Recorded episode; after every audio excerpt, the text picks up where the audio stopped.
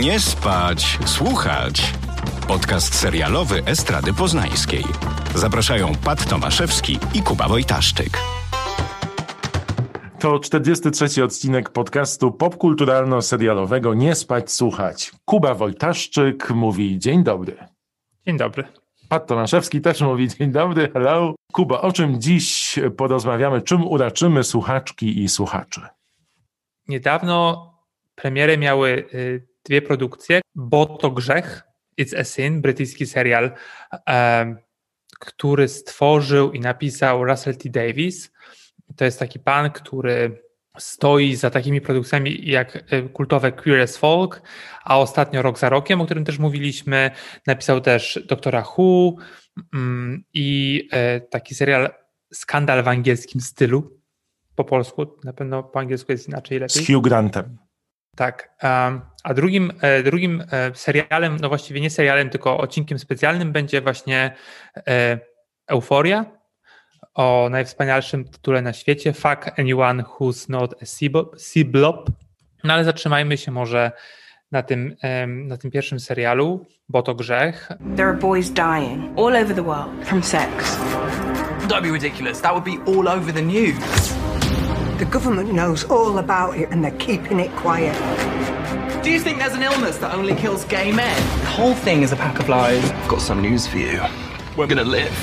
Jest to pięcioodcinkowa historia mówiąca o młodych ludziach, mm, którzy w 1981 roku przeprowadzają się do Londynu, zaczynają pracę i studia i w tym czasie e, w Stanach, e, a wraz z nim również w Wielkiej Brytanii, wybucha epidemia e, AIDS, kryzys AIDS. I co? No i właśnie o tym, o tym jest ten jakby mm, tak z grubsza, że jakby jak ci, ci młodzi ludzie, jak na tych młodych ludzi wpływa e, epidemia AIDS, bo oczywiście większość z nich to są osoby, to są geje, e, bo niestety lesbijek tam nie doświadczymy. To jest pewnie jakiś minus. Głównym bohaterem jest. Oli Alexander z formacji Years and Years. Tak, i to jest ciekawe, bo gra główną rolę, gra Richiego. E, wyprowadza się do Londynu, zaczyna studia. Z, maj, z, z jakby z takiej e, mocno zaśniakowej e, rodziny, powiedzmy, e, mocno też takiej no, hermetycznej, patriarchalnej.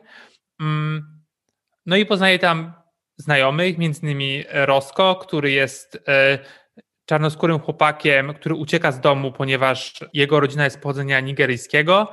No i przez to, że jest nieheteronormatywny, grozi mu, e, grożą mu, że go wywiozą do tej Nigerii, żeby tam po prostu przeszedł jakąś, e, no nie wiem, no psychologiczną odmianę, ma mu się po prostu odmienić, że nie będzie, że nie będzie gejem. Mm a to, to wiąże się z tym, że e, no, wiąże się z torturami psychicznymi fizycznymi.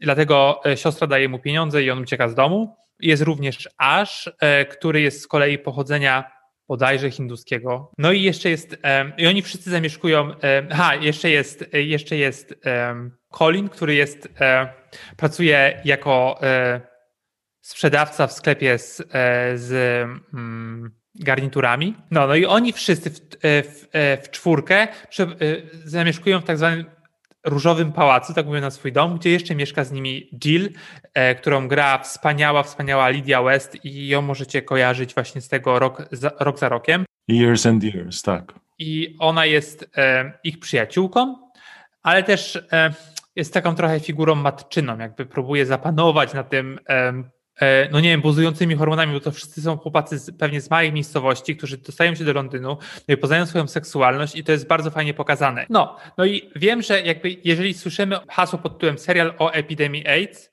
no trochę możemy się obawiać bardzo mocnych takich e, poważnych tonów.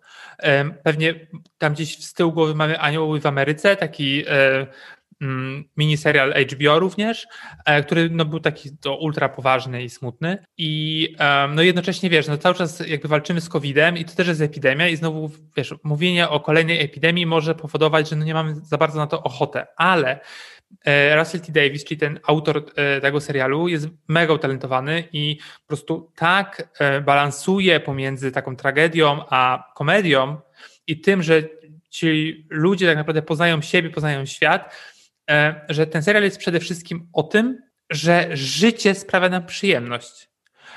I to jest trudna sztuka, żeby z tak ważnego i trudnego tematu stworzyć coś, co jednocześnie nie będzie wyciskaczem łez, ale cię wzruszy, będzie dobrze zagrane, może świetnie za duże słowo, ale dobrze zagrane i wiesz, i będzie poruszać mocny temat, a jednocześnie sprawi, że mm, zakomplujesz się z tymi, z tymi postaciami, będziesz chciał być w tym świecie, pomimo że jest w gruncie rzeczy straszny e, i, no i będziesz mieć takie, w każdym odcinku poczujesz przyjemność z oglądania, przyjemność z przebywania. To jest bardzo fajne. I aż się zdziwiłem, że po prostu połknąłem ten serial, nie wiem, w dwa dni mi się wydaje, jak nie jeden.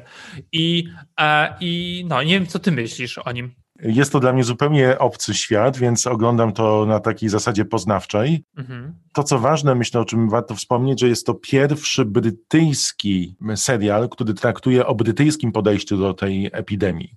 Bo wszystkie wcześniejsze, które trafiały do nas, były z punktu widzenia Amerykanów i Amerykanek. Myślę, że to też bardzo było ważne dla właśnie twórcy, który chciał zwrócić uwagę na to, jak on dorastał i jak to wyglądało z jego perspektywy. W jednym z wywiadów dla Radio Times Russell powiedział, że większość rzeczy, które zobaczymy w tym serialu, to to są opowieści, które słyszał albo ludzie, których znał. Ja zobaczyłem co prawda jeden odcinek, więc nie wiem, jak to się rozwija dalej, ale zabrakło mi po pierwsze kobiet, i po drugie protagonisty, za którym chciałbym podążać. I trochę mi zabrakło takich prawdziwych lat 80. Nie wiem, czy też miałeś takie wrażenie. Nie, bo, y, bo później to jest, y, jest rozwinięte. Każdy odcinek to są inne lata jakieś, tak?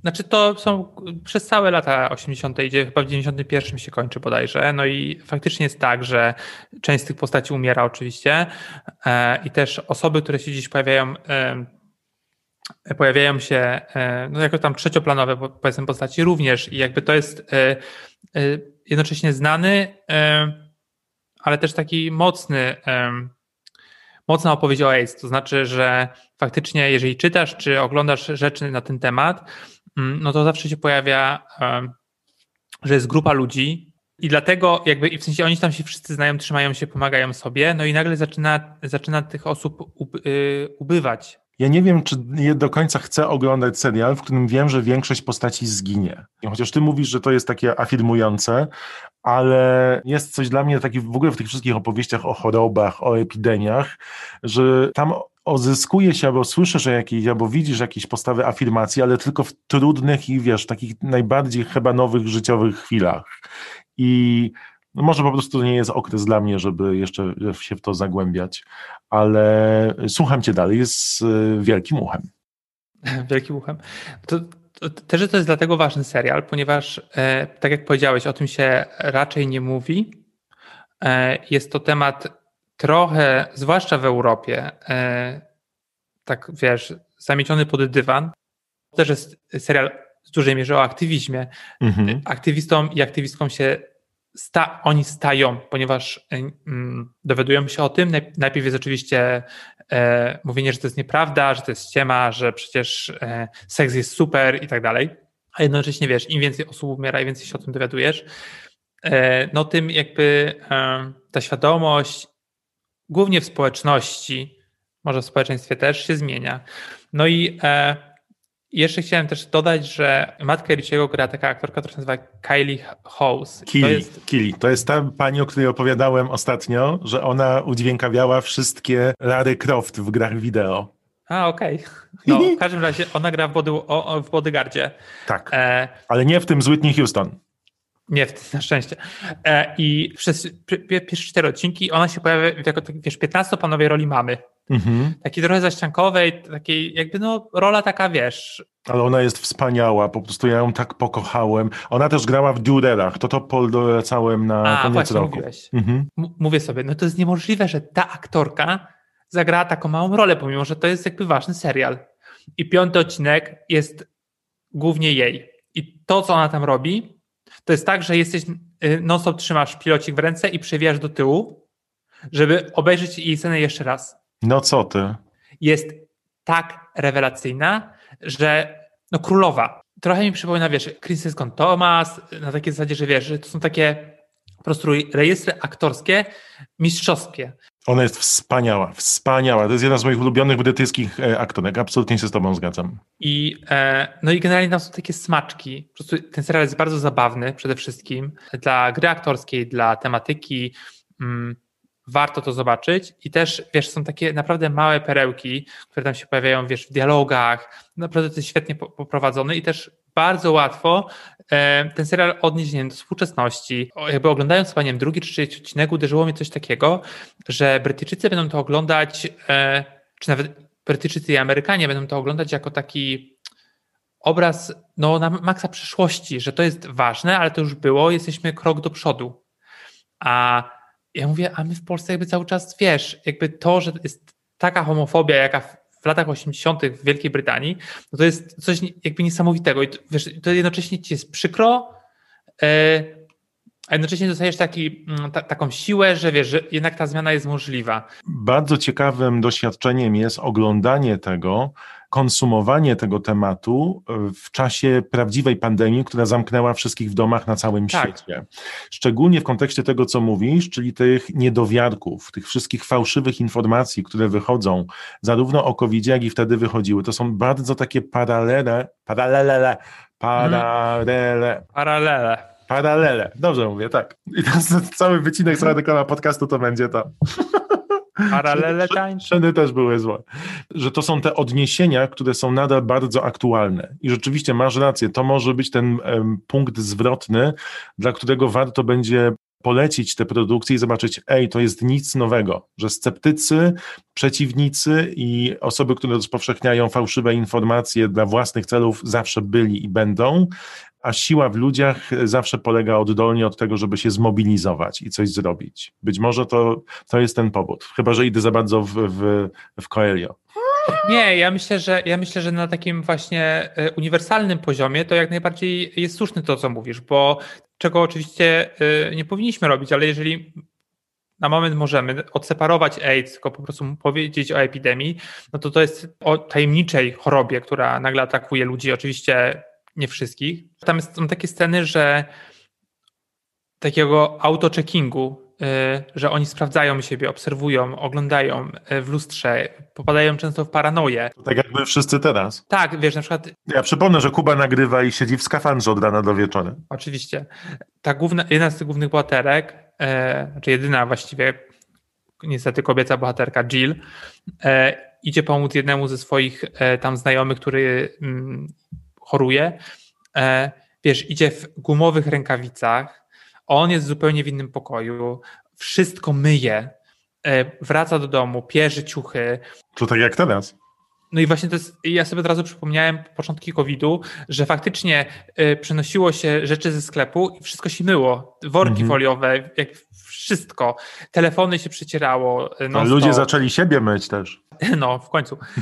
I i to jest bardzo takie właśnie, to powoduje, że ten serial jest też uniwersalny. To nie jest tak, że na przykład tam, wiesz, miałem wiele osób, z którymi, nie wiem, sympatyzowałem na przykład, bo tak jak powiedziałeś, tej takiej głównej postaci tam właściwie nie ma i to trochę się rozmywa, no ale to już jest mniej ważne, bo patrzymy na grupę ludzi, która jest tak naprawdę głównym bohaterem tego serialu. Ty mówiłeś, że czytałeś tam e, wywiady i recenzje, ja sprawdziłem e, na Letterboxie, to jest taka aplikacja do filmów, co ludzie mówią o tym. E, o, w sensie co ludzie powiedzą. Mówią o tym serialu, no i generalnie co też poniekąd było moim takim minusem, że tam jest bardzo dużo takich e, wzruszeń. To znaczy, wiesz, przyzwyczajasz się do tych bohaterów, no i zaczynają umierać. Ja nie lubię takich wątków akurat, no ale mów. No ja wiem, no ale no tak, tak życie wygląda, Pat. No ja wiem, no dlatego uciekam w telewizję. No i wiesz, no i ludzie po prostu, nie wiem, płaczą na przykład. Przyzwyczajasz do tych postaci, które umierają, ale pod, z drugiej strony to jest też tak, że e, zakładam, że część społeczności e, LGBT bardzo się zidentyfikuje E, i to też odbierze bardzo personalnie. I wiesz, i to też jest przykre, że my w Polsce musimy się posiłkować serialami z zachodu, ponieważ nie mamy takiego tutaj. A u nas e, AIDS również było i, i cały czas jakby jest, jakby są grupy, fundacje, które e, działają w tym kierunku. To jest wszystko, ja mam takie wrażenie, że to jest wszystko u nas takie cały czas podziemne poniekąd. U nas ta cała transformacja wolnościowa dokonała się, jak już ta epidemia była na wygaśnięciu, nie? Oczywiście, ja nie mówię jakby, wiesz, no, w sensie... U nas pewnie było e, dużo gorzej, tylko że nikt o tym nie mówił i nie pisał, bo nie można było. No tak, no tylko, że teraz już jesteśmy teoretycznie, teoretycznie w XXI wieku, więc jakby można byłoby... Teoretycznie spróbuj załatwić na, na cmentarzu prąd. No, na przykład. Dzień dobry. każdym razie e, nie sądziłem, że, że tak mnie ten e, serial e, zainteresuje, poruszy. Nawet jeżeli się broniłem, wiesz, że oj, wzrucha, nie? że tutaj już po prostu jest mi przykro, jestem smutny i łzy się cisną do, słuchaj, łzy się cisną do oczu. Tobie? A jednocześnie, a jednocześnie, no bo to jest taki naprawdę emocjonalny serial i dlatego oczywiście w pierwszym odruchu chciałem to zanegować, że to jest wiesz, tani wyciskacz łez, że co on ze mną robi, przecież to są takie granie na emocjach. E, I, e, a tak nie jest, bo bardzo do mnie trafił. To jest ewidentnie ważny serial i też te recenzje, które zbiera, są bardzo pozytywne. I myślę, że Pat powinieneś dokończyć, bo to jest tylko pięć odcinków i naprawdę. Dobrze, zobaczę. Szczególnie, że powiedziałeś o tej Killy Hughes, którą pokochałem całym sercem, zarówno po Bodyguardzie. Kojarzysz anegdotę z Bodyguardem o tym, jak Stany Zjednoczone oglądały Bodyguarda i ludzie byli skonfudowani bardzo? Bo nie było Whitney Houston? To po pierwsze, a po drugie, w Bodyguardzie, jak się nazywał ten Rob Stark? Richard Madden pewnie, tak? Dobrze kojarzę? Tak. tak. Grał głównego bohatera, Irlandczyka, który jest przydzielony do ochraniania pani minister. On gra właśnie y, Killy Hughes i on mówi do niej mem, co a. oznacza proszę pani. Ale Amerykanie nie zrozumieli tego i my mówili, że cały czas on mówi do niej mamo. Mhm. I byli bardzo zdziwieni, że oni wchodzą potem w relację romantyczną on ze swoją matką. I pisali skargi do telewizji i nie tylko. But apparently American viewers have some confusion over Richard Madden's character and his relationship with you. Yes, because of his fabulous Scottish accent. Um, whenever he calls me mom, because I'm his boss, he, say, he actually calls me mum. Mum, your mum, mum, mum. Yes, mum. Thanks, mum. Morning, mum. I, I love the way he says mum. Moving on. To jest dygresja w temacie Killy Hughes, która zagrała w serialu Bodyguard. Jeżeli jeszcze nie widzieliście, to go polecamy. Killy zagrała też matkę w serialu Durelowie. Możecie ją kojarzyć z brytyjskiego, bardzo dobrego policyjnego dramatu Line of Duty. No a teraz pojawia się jako matka w serialu It's a Sin. Czy to ma jakiś polski tytuł? Tak, to, to grzech chyba. Ale jednocześnie, dokładnie, wydaje mi się wczoraj, a nagrywamy to we wtorek, to mm, premierę miał serial Finding Alice, w którym Killy Hughes gra główną rolę. To będzie bardzo dobry oh. rok dla niej. Jest to serial, w którym pojawia się również Joanna Lumley, znana z absolutnie fantastycznie jako Patsy, w dramatycznej roli. I jest to historia kobiety, która musi poradzić sobie ze śmiercią swojego partnera, kiedy ludzie oskarżają ją o to, że ona jest e, winna tej śmierci. Wow. To ciekawe. Cały serial Finding Alice jest już dostępny w brytyjskiej telewizji, bo sześć odcinków udostępniło ITV od razu. Do nas pewnie trafi niedługo, ale no to taki rok kili się e, okazuje i bardzo, bardzo czekam na to, by zobaczyć wszystkie te produkcje. I potem, jak powiedziałeś, to na pewno dokończę. No to super. No to przejdźmy do, do drugiego odcinka specjalnego serialu Euphoria. Rue was the first girl that didn't just look at me. She actually saw me. The me that's underneath a million layers of. Tak, w związku z tym, że na kolejny sezon Euforii przyjdzie nam długo poczekać, e, twórcy, w tym sam Levinston, postanowił razem z aktorami nakręcić dwa odcinki specjalne, nazywa je odcinkami pomostowymi, łączącymi pierwszy sezon z drugim w niewielkim stopniu bardzo niewielkim momentami. W pierwszym odcinku, który premierę miał w grudniu, spędziliśmy godzinę z Ru w barze amerykańskim. W tym odcinku zatytułowanym nie Jules, jak można było pomyśleć, tylko Fuck anyone who's not a C-blob. Mamy do czynienia z Jules i więcej czasu spędzamy w gabinecie terapeutycznym. Tak, i co, chcesz, żebym od razu już powiedział, co myślę? Ja przypomnę, że ze względu na tęsknotę mnie pierwszy odcinek się spodobał, ale byłem też w takim czasie, że rzeczywiście taki wyciszony odcinek, gdzie praktycznie tylko bohaterowie rozmawiają i nic nie robią, był e, dla mnie ok. Kuba powiedział absolutnie nie, w ogóle absolutnie. Nie powiedziałem, absolutnie. że absolutnie nie. Powiedziałem o tym drugim, e, no bo tak jak powiedziałeś, jesteśmy z RU, w tym, w tym, w tym dinerze i razem z nią e, jest e, jej sponsor, tak. sponsor. I oni rozmawiają. I to, co mi przeszkadzało w tym, na co zwróciłem uwagę w tym pierwszym odcinku, to to, że bardziej um, interesowała mnie historia jego, Aliego, bo jest on dorosłą osobą, a nie Ru, która jest nastolatką. Mhm. I i po prostu jej historia wydała mi się e, infantylniejsza. Mniej ciekawa. No tak, właśnie może nie, że nie, mniej ciekawa, tylko że infantylna. I no przez to... Tak, ty tam nawet mówiłeś, że Coelho, jechałeś po tym odcinku, jechałeś. Nie aż tak, ale że, ale że e, euforia jest o nastolatkach i o ich e, zmaganiach i tam właściwie tych dorosłych osób, e, znaczy te dorosłe osoby się pojawiają w serialu, ale są gdzieś tam na obrzeżach.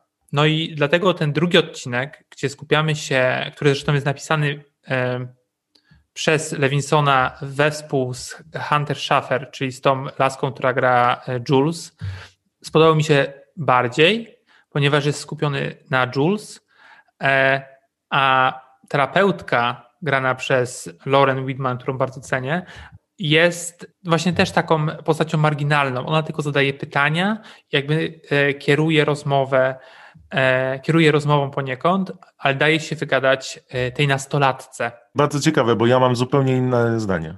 Według mnie jest mniej ciekawy niż ten pierwszy. Ale mów, mów. Dramat wreszcie w tym podcaście. Nie no, to dobrze, że się czasami ze sobą, znaczy my się zawsze ze sobą nie zgadzamy, więc na tym polega nasz urok, Pat. Urok? urok. Śmiesznie mówi, że ty, wiesz?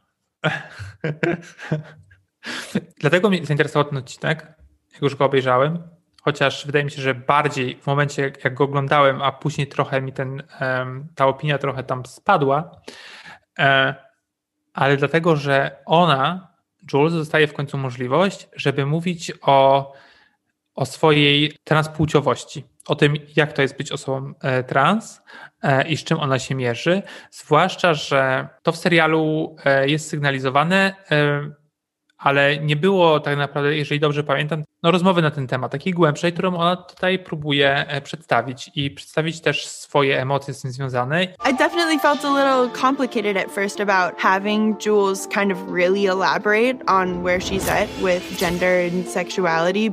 If I've learned anything from being trans for my whole life, it's that, you know, that spiral kind of never stops. Femininity would always be this just like it's like elusive, distant thing, you know. I think I was at around her age when I started to understand that transitioning wasn't this point A to point B sequence. Duża siła tego scenariusza jest w tym, że faktycznie e, Hunter, która sama jest osobą trans, e, współtworzyła i e, pewnie swoje emocje czy swoje doświadczenia wrzuciła w, w te dialogi i po prostu wydało mi się, wydało mi się to interesujące jakby ta cała historia jest super, zwłaszcza, że ona też mówi o swojej matce, o czym właściwie w serialu nie było. I to jest właśnie fajny element takiej układanki, która może łączyć y, pierwszy sezon z drugim sezonem, ale co w tym odcinku było gorsze niż w poprzednim, to to, że znowu wchodzimy na takie rejony mm, bardzo ostrego symbolizmu. I e, dla mnie to było tłumacz. Takie właśnie e, w rejonach Paula Coelho znowu no i też, mimo że ją bardzo cenię, no to Hunter e, Schaeffer jest gorszą aktorką niż, e, niż Zendaya. No i czasami e, miałem wrażenie, że jej umiejętności nie wystarczają do tego, aby oddać wszystko to, co Levinson od niej oczekuje. Miałem dokładnie to samo wrażenie. Tu się zgadzamy w 100%. Mnie ten pierwszy odcinek Euphorii się podobał, wbrew temu, co mówi Kuba. Ja uciekłem w ten klimat bardzo. Stęskniłem się za tym serialem i jego bohaterami. I nie miałem tego samego uczucia z, przy tym drugim odcinku, ponieważ pewnie za świeżo jest po tym pierwszym, a dodatkowo, tak jak tobie podoba się ta pierwsza część u terapeutki, ja miałem wrażenie, że być może dlatego, że niedawno odświeżyłem sobie euforię, którą my już znaliśmy, że nic nowego mi nie wniosła aż tak. Pomogłem się domyślać niektórych rzeczy, które tutaj po prostu dosłownie zostały pokazane albo wypowiedziane. I tak samo jak ty, mam wrażenie, że ona była bardzo ciekawą postacią w momencie, w którym była w tej grupie i cała, cały czas kamera nie była na niej skupiona. I tu rzeczywiście te mankamenty wychodzą i to jest momentami bardzo widoczne. Sam się złapałem na tym i mówię, nie, nie wierzę. Jestem ciekaw, ile ujęć było, nie? Że, że to, jest, to, to są te ujęcia, które zostawili na przykład. To, to o tym sobie pomyślałem, a nie powinienem o tym myśleć, bo powinienem się skupiać na fabule. Czyli tu już mi zadzwoniło, dzeń, dzeń, dzeń.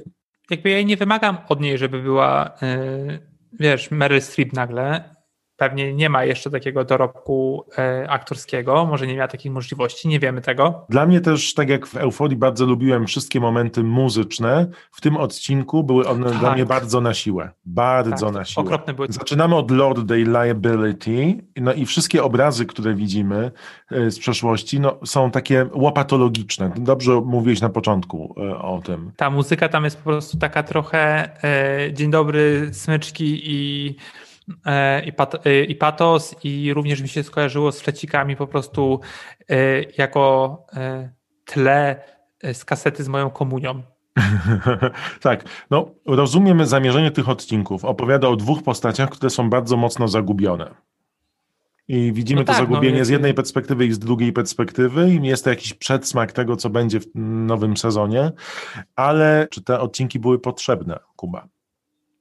Nie, to już mówiłem o tym przy okazji pierwszego, że po prostu te odcinki specjalne nigdy nie są potrzebne, tylko zrobili coś, żeby zrobić, żeby ludzie o tym nie zapomnieli. E, tak samo te wszystkie y, Christmas specials y, brytyjskie, no to również nie jest. One y, są zawsze potrzebne, bo to się wtedy siada przed telewizorkiem, wyciąga się Christmas pudding, ciasteczka i się ogląda wspólnie, rodzinnie dodatkowe perypetie ulubionych bohaterów. No wiesz, tutaj niektórzy też mogą powiedzieć, że to są ich ulubieni bohaterowie i oglądają ich perypetie, może się stęsknili. No. To jest nowy specjalny odcinek Euphorii. Fuck anyone who's not a sea blob. Na kolejne właściwe odcinki przyjdzie nam jeszcze trochę poczekać. Na razie znowu zawieszono większość produkcji. Przemysł filmowy stanął na razie. Zobaczymy, jak to będzie. Informacja pozytywna jest taka, że Netflix y, co tydzień będzie nam dawał nowy film. A teraz y, przejdziemy do sekcji Polecamy. Kubo, co chciałbyś polecić słuchaczkom i słuchaczom? Ja w tym tygodniu ponownie polecę odcinek podcastu. E, podcast nazywa się Awards Chatter i jest to e, produkcja e, Hollywood Reporter. Pan, który to prowadzi, nazywa się Scott Feinberg i teraz jesteśmy w takim mm, okresie nagrodowym, Mhm. Bo nominacje się będą już są się sypią, ale do tych naj, najgłówniejszych nagród, czyli Globów, e, Emmy i e, Oscarów przed nami. No i aktorzy i aktorki po prostu prześcigają się w prezentacjach własnej osoby i rozmawianiu o filmach. No i, no i właśnie Awards Charter na tym głównie polega, że po prostu rozmawiają sobie z tymi aktorami, jak reżyserami i tak dalej. Ale chciałbym polecić e, wywiad z Benem Affleckiem, który promuje swój film z tamtego roku, z początku tamtego roku, The Way Back, gdzie gra alkoholika e, na podstawie własnej biografii, ale jest tam trenerem koszykówki. Wywiad jest świetny, e, ponieważ bardzo się Affleck otwiera. Ja go cenię dosyć, w sensie bardziej może jako postać, e, jako celebrytę niż aktora, ale niektóre filmy ma spoko. The Way Back jest jednym z nich. No i faktycznie bardzo się otwiera. Także mówi o całej swojej karierze aktorskiej, od samego początku, jak zaczynał, e, jak wkraczał do Hollywood wraz z Oscarem, który współdzielił z Damonem za scenariusz do Good Will Hunting. E, no i jak później się jego kariera e, toczyła przez to, że wystąpił w Armagedonie, w, e, w Pearl Harbor, czyli w takich w Gigli, w takich gniotach, jak właśnie jak związek z J-Lo wpłynął na na nią i na niego i jak to się wszystko później potoczyło, jak wpadł w alkoholizm, mówi też dużo o, dużo o rodzinie, no i o swoim takim jakby powrocie wraz e, z tym, jak stał się reżyserem, jak dostał Oscara za Argo kilka lat temu. Argo to był bardzo dobry film. Z chęcią sobie jeszcze raz zobaczył. No właśnie, podobno nie zestarzał się aż tak dobrze, wiesz? A, no co to? Ja bardzo lubię The Town. Tak, tam gra Blake Lively. Tak. No, gra... Czyli Serena. Tak, gra, gra ciekawie. To. E, to jest fajna historia, którą on opowiada i rzadko się zdarza, że... Że tak się otwiera, to prawda. Ostatnio słyszałem takie, e, jak się Glenn Close otworzyła u, e, u Marka Marona, która mówiła, że była w sekcie religijnej, więc z rodzicami, więc generalnie... Ale ona już o tym wcześniej mówiła, więc tak. Tak, no, zawsze to są ciekawe tak, że ci idealni, perfekcyjni zawsze mają dużo więcej problemów niż nam się wydaje. Tak, no ale też mają dużo więcej pieniędzy, więc no nie wiem, co bym wybrał. E, polecam e, podcast Our Chatter, e, a specjalnie ten wywiad z Benem Affleckiem.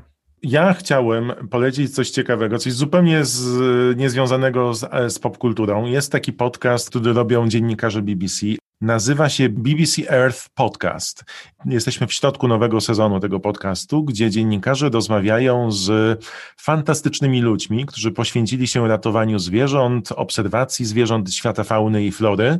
I w najnowszym odcinku, który nazywa się Saving a Species Through Sound, opowiadają niezwykłą historię naukowców, którzy wyruszają w podróż, by odkryć dźwięki wydawane przez dotychczas uznawaną za niemą żabę. Odkrycie tego może e, sprawić, że ten gatunek zostanie uratowany. I o tym, jak ta historia wygląda, jak się toczy i jak wygląda taka wyprawa, dowiedzieć się można z najnowszego odcinka podcastu BBC Earth Podcast Saving a Species Through Sound. I generalnie ten cały sezon, nowy sezon e, podcastów BBC Earth jest fascynujące. W jednym z odcinków opowiadają o młodych iguanach, które rodzą się w samych środkach wulkanów. Jest to niesamowita podróż, która też fajnie odbiega od wszystkich rzeczy, o których rozmawiamy albo o których słuchamy na co dzień.